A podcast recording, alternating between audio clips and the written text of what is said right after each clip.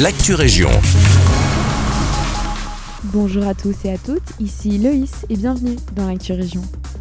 Petit point communal sur la ville de Nivelles. Robert Verteneuil, ancien président de la FGTB, prend la tête de liste aux prochaines élections communales d'octobre 2024.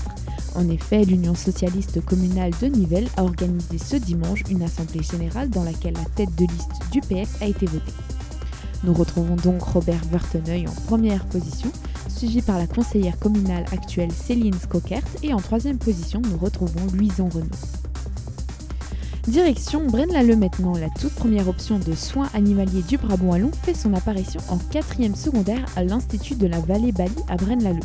C'est une nouvelle section dans le professionnel qui permettra d'enseigner aux élèves des soins animaliers.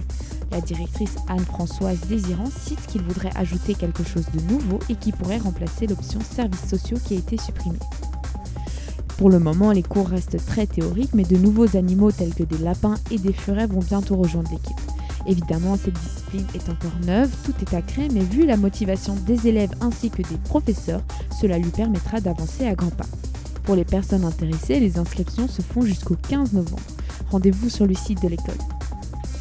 Petit détour maintenant sur les activités locales. Ce 11 octobre prochain, le parcours d'éducation culturelle et artistique du Brabant Wallon organise une rencontre culture-école de 9h30 à 17h à Nivelles. Tous les enseignants, directeurs d'école, équipes pédagogiques, etc. y sont conviés. Les inscriptions se font jusqu'au 9 octobre sur le site www.pk-be.be qui est d'ailleurs un nouveau site offrant plusieurs ressources utiles telles que des présentations de projets, des actualités et encore bien d'autres. C'est la fin de cette Actu Région. Merci à tous et à toutes pour votre écoute et à demain pour de nouvelles actualités régionales.